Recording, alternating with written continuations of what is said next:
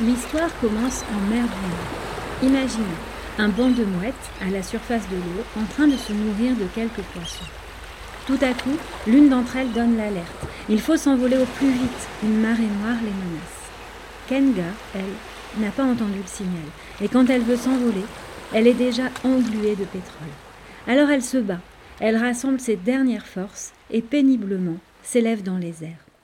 Pendant ce temps, à Hambourg, sur le balcon d'un appartement, un bon gros chat, Zorba, prend le soleil. Ses maîtres sont partis en vacances. Il se prélasse avec plaisir. Chapitre 4 La fin d'un vol. Le chat, grand, noir et gros, prenait le soleil sur le balcon, en ronronnant et en pensant comme c'était bon d'être là, à recevoir les rayons du soleil, le ventre en l'air, les quatre pattes repliées et la queue étirée. Au moment précis où il se retournait paresseusement pour présenter son dos au soleil, il entendit le bourdonnement d'un objet volant qu'il ne sut pas identifier et qui s'approchait à grande vitesse. Inquiet, il se dressa d'un seul coup sur ses quatre pattes et arriva tout juste à se jeter de côté pour esquiver la mouette qui s'abattit sur le balcon. C'était un oiseau très sale. Tout son corps était imprégné d'une substance noire et malodorante.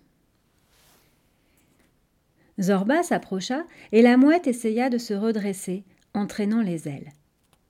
Ce n'était pas un atterrissage très élégant, miaula-t-il. Je regrette. Je ne pouvais pas faire autrement, croassa la mouette. Dis donc, tu es dans un drôle d'état. Qu'est-ce que tu as sur le corps? Tu sens vraiment mauvais.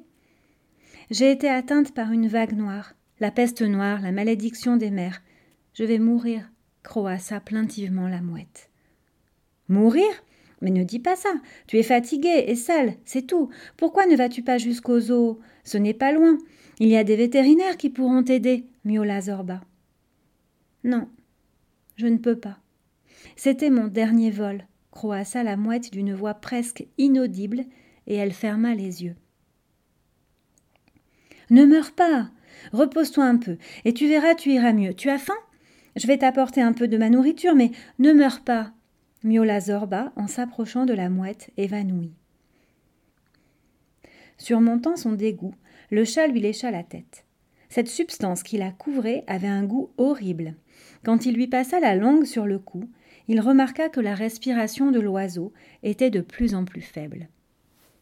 Écoute, mon ami, je veux t'aider, mais je ne sais pas comment. Alors essaye de te reposer pendant que je vais demander ce qu'on fait avec une mouette malade, miaula Zorba avant de grimper sur le toit. Il s'éloignait vers le marronnier quand il entendit la mouette l'appeler. Tu veux que je te laisse un peu à manger? miaula-t-il soulagé. Non. Je vais pondre un œuf. Avec les dernières forces qui me restent, je vais pondre un œuf. Chat, mon ami, on voit que tu es bon, que tu as de nobles sentiments. Alors, je vais te demander de me promettre trois choses. Tu vas le faire demanda-t-elle en secouant maladroitement ses pattes dans un essai manqué pour se redresser.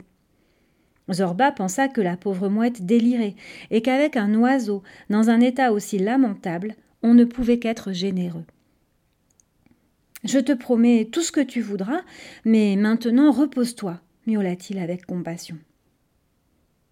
Je n'ai pas le temps de me reposer. Promets-moi que tu ne mangeras pas l'œuf, dit-elle en ouvrant les yeux. D'accord. Je promets de ne pas manger l'œuf.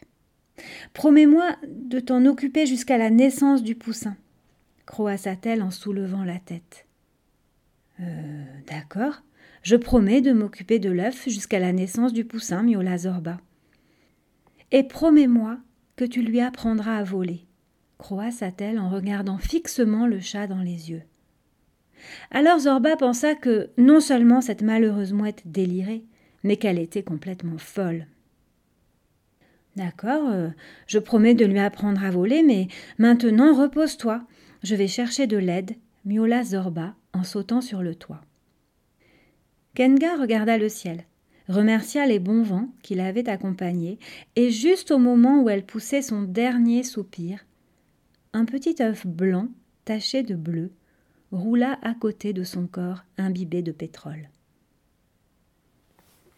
Le roman dont est extrait ce chapitre est un roman de Luis Sepulveda qui a pour titre Histoire d'une mouette et du chat qui lui a appris à voler, Vous l'avez compris, Zorba devrait tout mettre en œuvre pour tenir sa promesse.